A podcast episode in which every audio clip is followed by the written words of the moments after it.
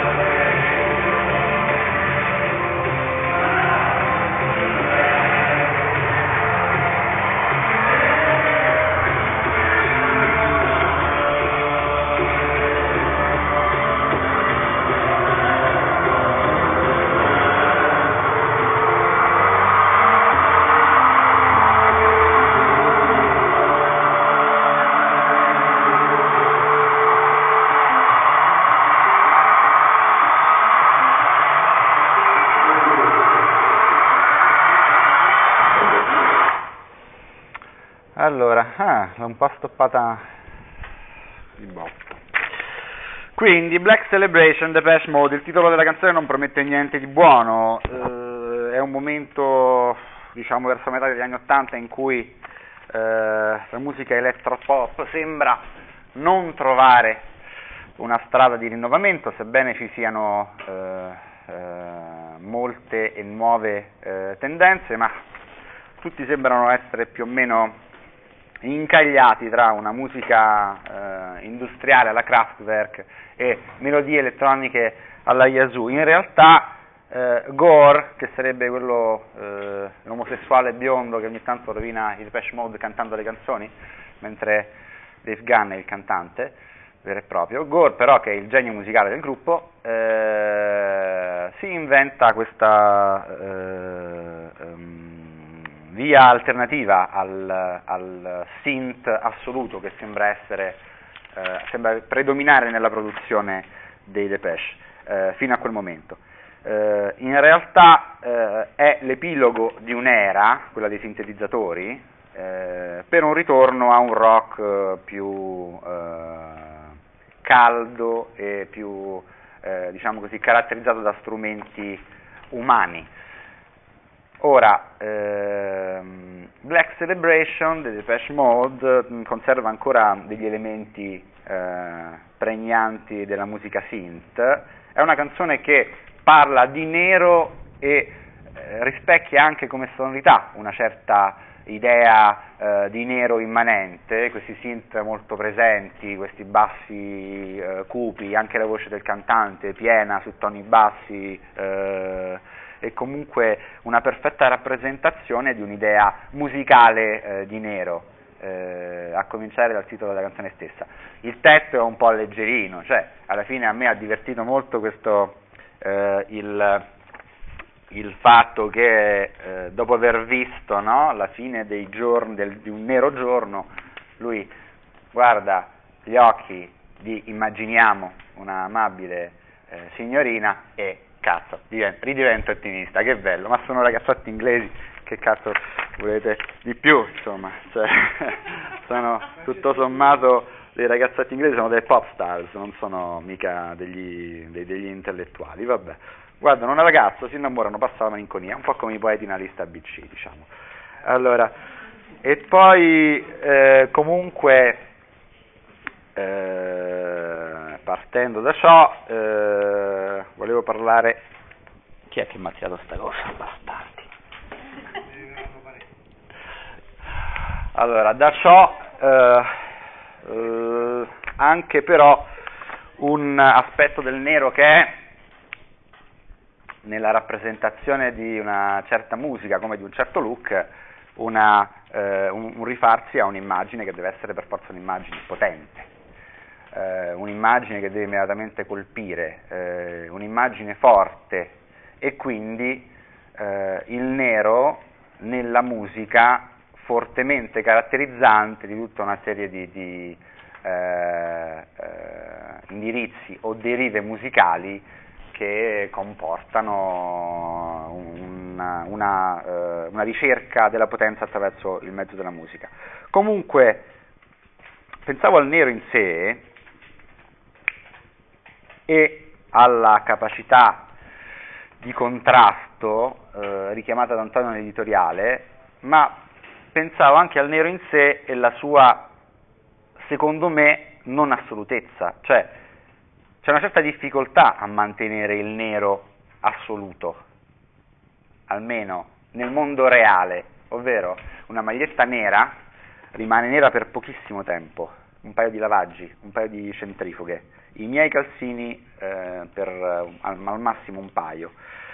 Eh, secondo me il nero, il nero, è un'idea di colore, non è un colore. Il nero assoluto è un'utopia vera e propria, perché è comunque destinato a corrompersi oppure a evolvere, a sfumare verso altre tonalità di colore, che possa essere il grigio o, o, o il verdino, a seconda del tipo di, di principio attivo. Il nero colore tra l'altro è un colore, abbiamo detto fino adesso, assorbente, però può essere un colore, anche un colore assolutamente rifrangente, qualora eh, si tratti di un nero eh, brillante, di un nero comunque trattato. È un colore né caldo né freddo,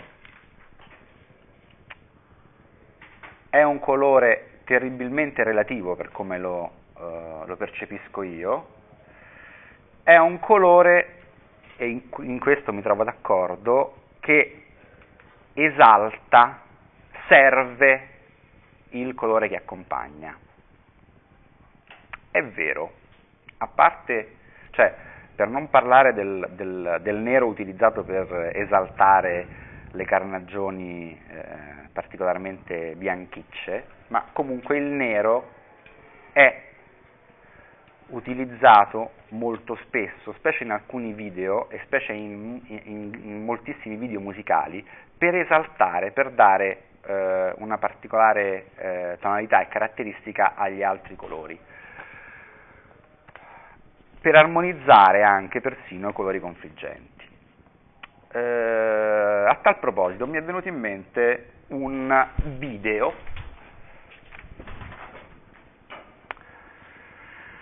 di un cantante americano, vediamo se ritrovo tutto,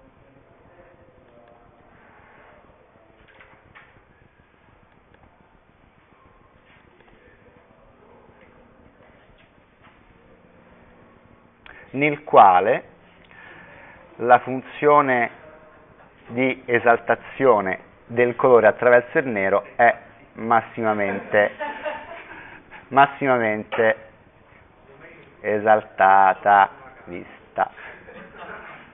Non, però non si sente il suono.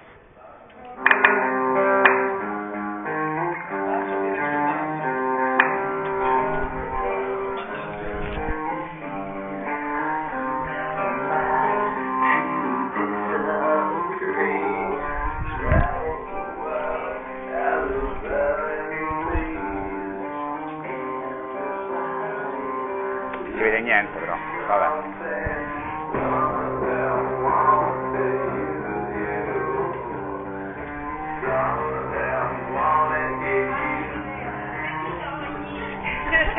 you.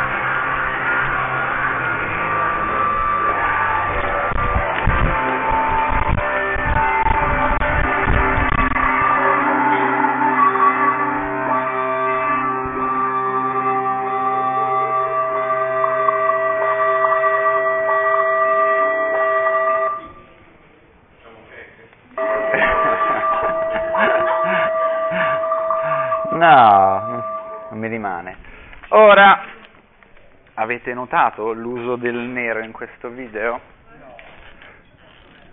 Cioè, in questo video il nero scarnifica, incide, tira fuori il colore. In realtà, vabbè, ovviamente vi sarà eh, la- la- la- l'impressione immediata può essere quella di eh, venire colpiti da queste immagini molto forti, che sono poi caratterizzanti eh, tutta una certa, eh, la gran parte della musica eh, rock degli ultimi anni. Eh, questa canzone, Sweet Dream, è una cover di, una- di un brano degli Eurythmics, un brano che eh, ha fatto un po' la storia del, dell'electropop degli anni Ottanta perché era un brano ballato nelle discoteche. Arriva in un momento in cui la carriera di Brian Warner, alias eh, Marilyn Manson, eh, subisce un forte, un forte momento di stasi. Lui ha appena fatto questo eh, disco che si chiama Portrait of an American Family, eh, che però non sta andando molto bene, non sta andando molto bene, eh, ha un contratto con una major che non è contenta da questi dati di vendita, eh, ha una forte crisi eh, personale perché è un eh, artista che sta avendo la sua grossa occasione di sfondare e non la sta realizzando, decide di fare un passo indietro, almeno quello che sembrerebbe essere un passo indietro, decide di eh, concentrarsi sul nero, di ritornare un po' al nero eh, e eh, decide di fare questo mini EP con cinque pezzi che si chiama Smells Like Children, eh, dove ci sono ben due cover, una di Screaming Jay Hawkins, eh, I Put a Spell on You, e quest'altra degli Eurythmics, Sweet Dreams Are Made of These. Eh, con questa canzone, con questo eh, mini CD, arriva il grande successo. Si è concentrato sul nero, fa del nero il suo colore, fa anche una scelta nera perché si avvicina al satanismo eh, americano per certi versi, soprattutto crea con grande intelligenza un personaggio di poser assoluto, di posing assoluto, cioè un personaggio falsissimo, molto estremo, super nero, satanista, eh, mangiatore di bambini, stupratore di vecchiette e, e quant'altro, che eh, gli dà il successo commerciale, ma che è estremamente falso. Lui decide di giocare questa, eh, questa carta del nero, ben consapevole che è un, un, uh, un, atteggiamento, non è null'altro che un atteggiamento. E infatti, e infatti eh, questo, questa, questa, scelta precisa è compresa da, tanti, da moltissimi suoi fans e, e inquieta solamente milioni di genitori, di adolescenti in giro per il mondo e qualche deputato di Alleanza Nazionale, ma quello è normale e, e, e null'altro.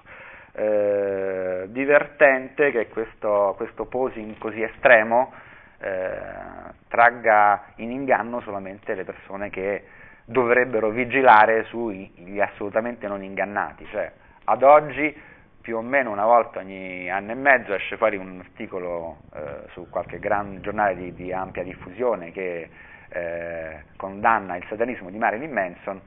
Marilyn Manson, se uno va a analizzare i, i testi delle sue canzoni, eh, dire, sono testi che parlano di disagio giovanile e non, sono testi che parlano di grosse eh, battaglie personali e non, sono testi che parlano di droga, eh, sesso e rock and roll come eh, quelli di molti altri artisti. Non, non c'è una grossa, eh, un'abissale differenza, se non in questa sua immagine assolutamente ricercata, assolutamente virata al nero, in questa sua ehm, ricerca di potenza attraverso l'esaltazione di questo colore, che però è un gioco, è il gioco del nero, ma è un gioco.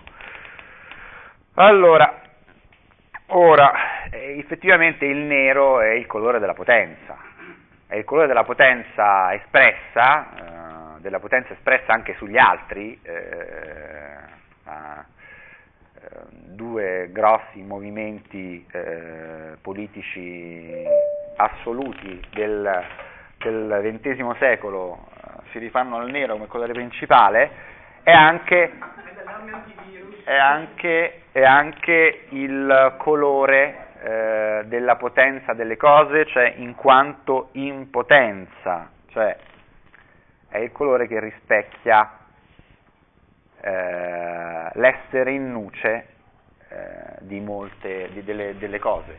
è, sì, tener... sì, sì, io le credo davvero, perché sono assolutamente convinto, oltre ad essere un fan, non, non avendo anche le, più l'età, oltre ad essere un fan di Marilyn Manson, sono assolutamente convinto di, di, di, di questo. Eh, ma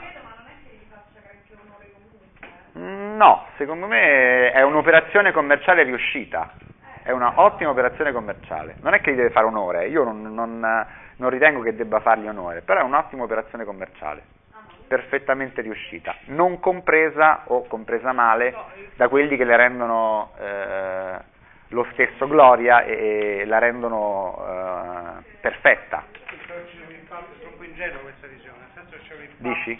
molto ingenuo, nel senso mm. che l'operazione commerciale, ah, vabbè adesso stiamo più a parlare ovviamente, però ogni operazione commerciale fa leva su valori e simboli. Yes. Questi simboli sono fatti per attrarre conoscenze e, e creare modelli, quindi praticamente il problema è che lui coscientemente si pone, eh, coscientemente quindi facendo, giocando, cioè doppiamente colpevole, perché nel senso che uno che lo fa perché vive un disagio, allora esprime se stesso e uno dice mm-hmm. poverino, eccetera. Invece lui coscientemente per far soldi manipola la coscienza ponendosi come simbolo di... Io, dire, non io non sono d'accordo sulla manipolazione delle coscienze. Eh... Praticamente nel momento in cui tu ti poni come facendo delle scelte simboliche ispiri mm-hmm. dei comportamenti.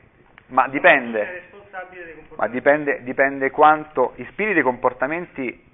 No, ma di, sì, no, no, è un, stiamo, parlando, stiamo, parlando, anche del nero, perché cioè, Marilyn Manson è un aspetto di molto altro, cioè c'è il black metal, ci sono, eh, c'è il, certa, un certo gotico, c'è un folk apocalittico, eccetera.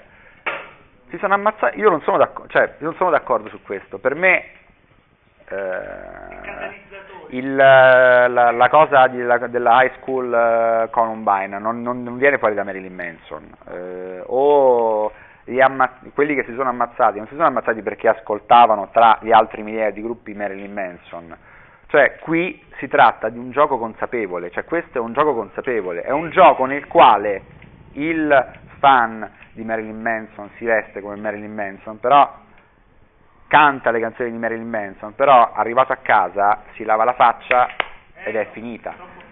Troppo facile, guarda, secondo me non è troppo facile, cioè la maggior parte sì, ma quelli che non si lavano la faccia comunque il problema e il disagio ce l'hanno, Marilyn Manson o, o non Marilyn Manson. Gli dai uno, gli, gli dai uno sfogo, gli dai uno sfogo, gli dai uno sfogo collettivo. Sì, ma non, non è che fai sacrifici umani durante i concerti, canti canzoni. Rispetto al nero, a quello che dicevamo prima, Sì. il problema è proprio il gioco di ruolo, cioè il fatto che in quel caso tu stai giocando con un ruolo che ti porta lontano da quello che è il discorso invece d'origine, che ti porta ad altro, cioè quello rispetto, ma adesso magari il ruolo è Sì, no, è interessante. però ti porta ad altro rispetto a quello che diceva prima Antonio sul discorso del nero come qualcosa che ricorda l'origine o che ti riporta o che ti spinge a cioè in Mhm. quel caso, essendo un gioco di ruolo, vai altrove, Assolutamente, sì, ma- alteri quello che è appunto un, un'esistenza. Ma eh, è un gioco di ruolo, cioè il gioco di ruolo se tu mh, vieni rinchiuso nel gioco, cioè ti rinchiudi nel gioco di ruolo può diventare la tua vita, ma, no, ma a prescindere dal gioco di ruolo, cioè sei tu che decidi di rinchiuderti nel gioco di ruolo, eh, nella sostanza. Non è che ha la capacità, la libertà dell'uomo si gioca attraverso dei modelli, quindi non è che tu sei libero. Ma questi non sono, cioè, eh, questo non è un modello facilmente esportabile. Il gioco cosciente di, di esasperare il modello eh, ne, ne- ne segna anche la sua eh, caducità, eh, per, quanto, per, per come la penso io. Dipende, però in questo caso si tratta, si tratta di un'operazione commerciale, poi alla fin fine di, di, eh, di un gioco eh, in questo momento. Eh, poi, vabbè, ci sono altro tipo di personaggi, altro tipo di, di, eh, di operazioni, però questa qui è, è- cioè, è, un- un- è il tipico personaggio negativo, è la tipizzazione del- della negatività del nero. Eh, prego, dimmela. Cioè, vabbè, io stesso sto facendo il difensore d'ufficio di Marilyn Manson. Mi manderà una parcella. Prendendo un altro esempio di personaggio comunque famoso, che è adattato, che è Eminem. Eminem comunque fa nel, nei testi delle sue canzoni, Mhm. oppure nelle operazioni commerciali che si fa, mette comunque oltre a le stravaganze e eh, sentieri anche di cultura, un senso. Poi Un? senso, cioè nel combattere per determinate cose, per, cioè usa quella sua notorietà, Mm. Sì, torneremo al nero. Vabbè, sì, no, è, cioè, è discutibile, cioè nel senso tutto è discutibile anche la mia idea, però sì, se ne potrebbe discutere. Se ne potrebbe discutere. Ora, quindi dicevamo, Manson sfrutta abilmente e consapevolmente la potenza del nero, quindi il nero come potenza delle cose, il nero come cosa in potenza, eh, il nero come origine, il nero come...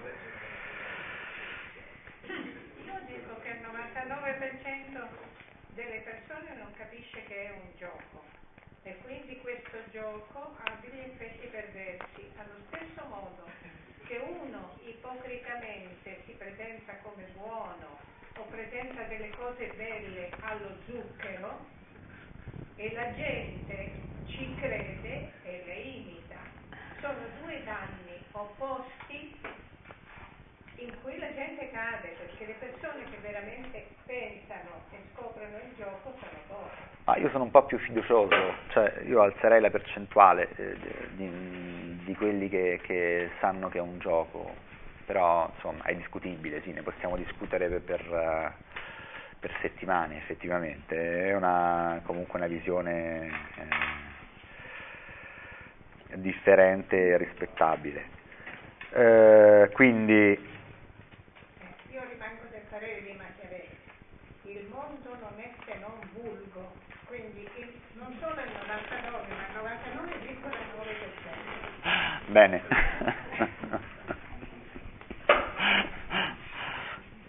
allora, eh, dicevamo colore della potenza e del potere, del controllo per certi versi sulle persone.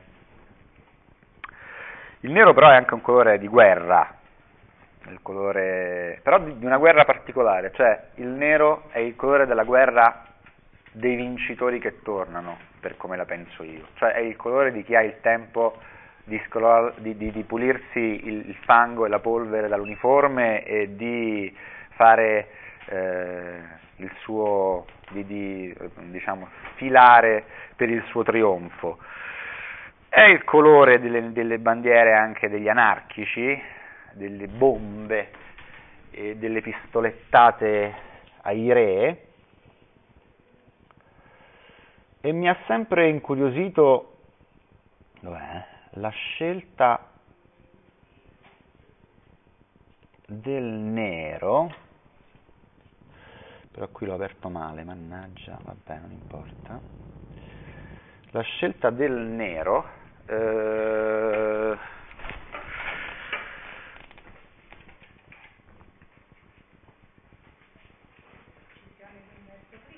del nero, sì, da, da parte di Bresci.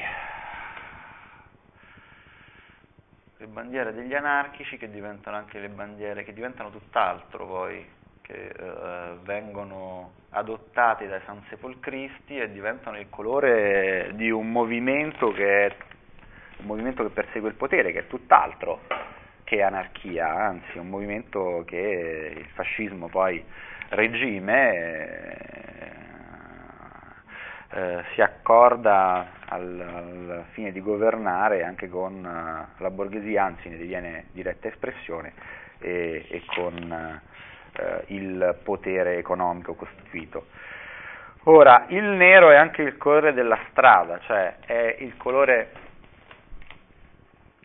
a iniziare dagli anni 50 e, e sempre di più, è il colore di tutte le sottoculture di strada è il colore dei giubbotti di pelle dei rocker e dei punk, è il colore della musica nera per eccellenza, che è quella eh, gotica, e quindi delle sottoculture gotiche.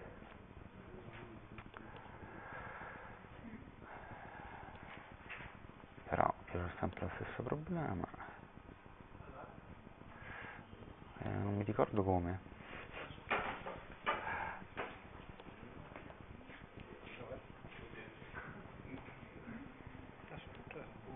Sotto così. Ah no, vabbè, allargarlo in questo modo proprio. Vabbè.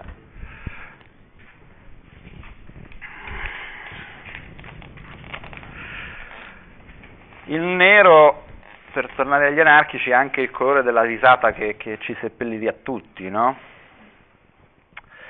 Della fine della commedia della regia scadente, come scriveva Wilde dal carcere di Reading, eh, che poi è anche un tocco di, di, di humor, nero, humor, nero, divertentissimo, quello del, di, un, di, un, poeta che scrive nel, imprigionato nella lettura. Eh, mi viene in mente una canzone di Nick Cave che si chiama My Funeral, My Trial, però non, vi, non ve la propinerò. Invece, a proposito di funerali, eh, vorrei parlarvi di eh, un, un, uomo che è eh, conosciuto come l'uomo in nero, era un folk singer americano che si chiamava Johnny Cash, che a un momento della sua vita, ed è un momento particolare perché sono gli anni 70, quindi il mondo è un'esplosione di colori eh, psichedelici, eh, acidissimi, fortissimi, cioè il flower power, sono tutti coloratissimi, lui decide scientemente di iniziare a vestirsi completamente di nero. A chi gli chiede ma perché ti vesti di nero? Perché hai fatto questa, questa scelta? Uh, mi vesto di nero perché voglio festeggiare un avvenimento. Uh, mi vesto di nero perché vado, sì, vado a un funerale, sì, forse il mio funerale. È un artista poliedrico che va dal country al rock, al blues, che si impegna sempre in maniera eh, sottilmente differente dal resto del mondo, che in quel momento è un mondo molto impegnato, in eh, politiche e tematiche sociali, lotta per eh, i diritti dei detenuti, eh, fa parte eh, della sinistra americana. È un uomo che comunque rimane artista fino in tardissima età e eh, poco prima di morire, è già eh, malato di, forte, di un forte disturbo neurodegenerativo che lo, lo ucciderà di lì a pochissimo tempo, fa una cover, una cover di un artista nerissimo che è Trent Reznor dei Nine Inch Nails. Trent Reznor dei Nine Inch Nails è l'esponente di, una, di un filone musicale eh, molto cupo, molto duro, dell'industrial, molto nero, eh, che emerge da, da degenerazioni gotiche e eh, associa insieme un'elettronica rumoristica particolare e che affronta anche delle tematiche forti nei testi, pur non giocando così tanto come Marilyn Manson. Questo invece eh, cantante che viene da una tradizione completamente diversa, che è quella rock blues, vecchio e stanco, decide di eh, cantare una canzone di Nine Inch Nails e ne fa quasi un testamento spirituale. Fa, eh, cantando questa canzone, il, il testamento dell'uomo in nero. La canzone è Heart. Adesso vi faccio vedere il video che dà anche una rappresentazione singolare dell'uso di, del nero che avevamo visto prima eh, nel video di Marilyn Manson. Un'altra rappresentazione, se la trovo. Dov'è? Eh, mm.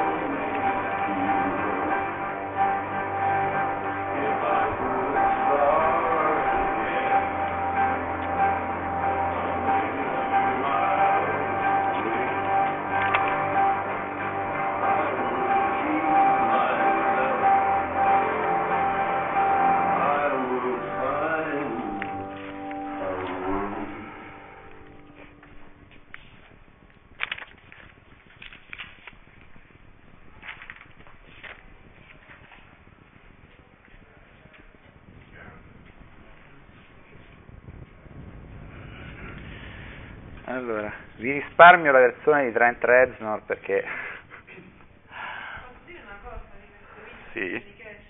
Cioè Johnny Cash, il nero per Johnny Cash era mm, Johnny Cash all'inizio era un rappresentante, non so come era la Wolverine. Il, il suo fare creativo è stata una conquista.